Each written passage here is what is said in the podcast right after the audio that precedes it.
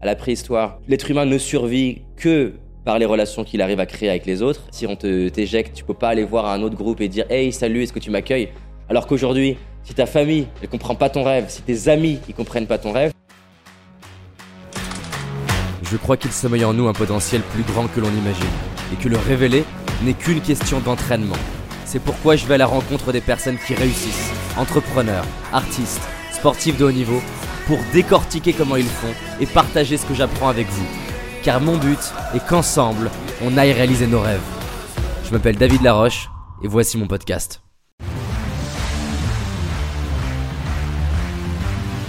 Tout le monde peut faire ce qu'il aime, à des échelles différentes. Si tu te rends compte qu'en fait que pour être heureux, t'as pas forcément besoin de consommer tout ce que la société te dit que t'as besoin de consommer, et que c'est pas si grave d'être condamné par ta famille ou les autres, parce qu'en fait, on n'est plus comme à la préhistoire. À la préhistoire, être euh, éjecté de ton cercle social, c'était un problème. Alors qu'aujourd'hui, tu vas sur LinkedIn, tu vas sur Twitch, tu vas sur un forum, tu vas au prochain euh, salon d'entreprise de je sais pas quoi, et tu te crées un cercle d'amis qui adorent le même genre de rêve que toi et qui, au contraire, vont dire putain, c'est trop bien, j'ai envie de le faire avec toi, et si on le faisait ensemble. Donc aujourd'hui, on a le luxe si les gens avec qui tu as grandi, ils comprennent pas ton rêve, ils sont pas capables de t'aimer avec ton rêve, ils te méritent pas. Si tes parents, ils sont pas capables de t'aimer parce que en fait, t'as pas envie d'être avocat et que tu as envie d'être chanteur, et eh ben en fait, il faut qu'ils bossent, à eux de bosser, pas à toi. Après, leur en vouloir, c'est autre chose, que tu peux aller vivre ton rêve et comprendre que pour eux, ça soit difficile. En paix avec le fait qu'ils vont peut-être mettre 10 ans à comprendre. Mais c'est le jeu. Mais en tout cas, pas se subordonner, pas se plier au fait que ben, mes parents, ils ont, c'est normal, avec leur histoire, leur enfance, leur éducation, ils ont créé une préconception de ce que c'était la vie et la réussite. C'est leur préconception. Je peux apprendre d'eux, prendre ce qui me parle, construire ma vie. Ça ne veut pas dire que je dois tout condamner et faire le rebelle et dire ah, tout est nul chez mes parents. Il y a forcément des choses intéressantes.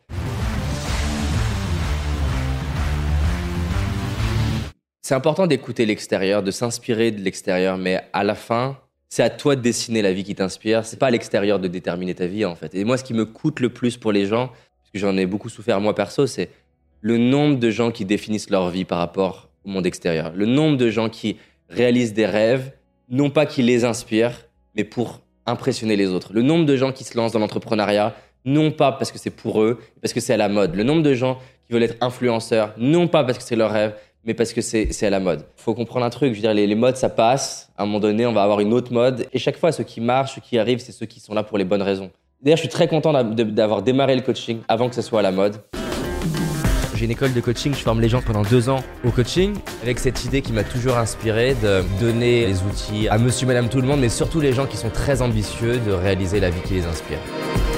D'ailleurs, je suis très content d'avoir démarré le coaching avant que ce soit à la mode. Ça a été dur, mais au moins, ça m'a montré à moi-même que j'étais pas juste en train de me lancer dans le coaching ou euh, l'infoprenariat parce que c'était le truc euh, cool, tu vois. J'ai démarré il y a 10 ans, c'était beaucoup moins euh, sexy, il y avait personne sur YouTube. Le truc le plus important pour moi, c'est que les gens se connectent à ce qui les inspire vraiment et aient le courage de faire des petits pas tous les jours pour y aller. Et, sous-estime pas à quel point 10 ans focalisés sur un rêve, ça ouvre des portes de malade. Tu vois, par exemple, 2010, je me dis, voilà, c'est quoi mes rêves? En 2010, c'est marqué que je veux interviewer et rencontrer et accompagner euh, des top sportifs, des artistes, des entrepreneurs. Ça m'a pris plus de temps que j'imaginais, mais c'est un truc de malade le pouvoir d'un rêve qui t'inspire vraiment et que tu me demandes c'est quoi mon rêve, c'est toujours le même. Et en fait, pour arriver vers ce rêve, j'ai fait tellement de petits pas, interviewer des gens beaucoup moins connus, euh, améliorer euh, notre prod, me remettre en question, trouver les meilleures questions, améliorer ma notoriété. Il y a tellement, tellement de choses que j'ai fait pour aller vers ce rêve les gens se rendent pas compte à quel point, quand tu joues non pas sur un an, mais tu joues sur dix ans, il y a de la magie qui est possible. Franchement, j'adorerais pouvoir faire venir le David de 15 ans et lui dire juste, regarde, regarde ce qui est possible avec du travail tous les jours, avec des défis tous les jours. J'aimerais vraiment pouvoir parler au David de 15 ans, de lui dire, regarde ce qui est possible à partir du moment où tous les jours tu fais un truc qui te fait peur. Et, ce qui est magnifique, c'est que quand les gens me disent, mais comment t'as pu oser monter sur scène faire un spectacle, c'est qu'en fait, on se sous-estime. Jamais j'aurais pu penser faire ça. Sauf que tu lèves la main en cours et puis après tu dis ben ça va. Puis après tu dis je vais aller parler à des nanas. Alors au début c'est juste pour leur demander l'heure. Et en fait au bout d'un moment bah, mon défi c'est euh, aller aux États-Unis. Puis mon défi c'est contacter 100, 200 personnes considérées inaccessibles. Puis mon défi c'est aller dans des locaux d'entreprise et essayer de rencontrer directement la personne. Là, mon défi en ce moment, c'est de recruter. Et c'est un truc de malade à quel point on sous-estime qui on peut être. Parce que souvent, on se dit, oh, mais je serais jamais capable de faire ça. Mais si, t'es capable. T'es capable parce que le jour où t'en seras à faire ce défi-là, t'en auras fait mille avant et ça sera bon. Moi, c'est vraiment ce qui compte le plus pour moi, que les gens entendent leurs rêves à l'intérieur d'eux et fassent tous les jours des tout petits trucs. Lire, se former, se créer un réseau, économiser pour ça. Et c'est un truc de malade la vie que tu peux te créer, franchement. J'espère que tu as aimé ce podcast. Si c'est le cas, abonne-toi pour que je puisse te partager d'autres stratégies pour réussir tes rêves et tes projets.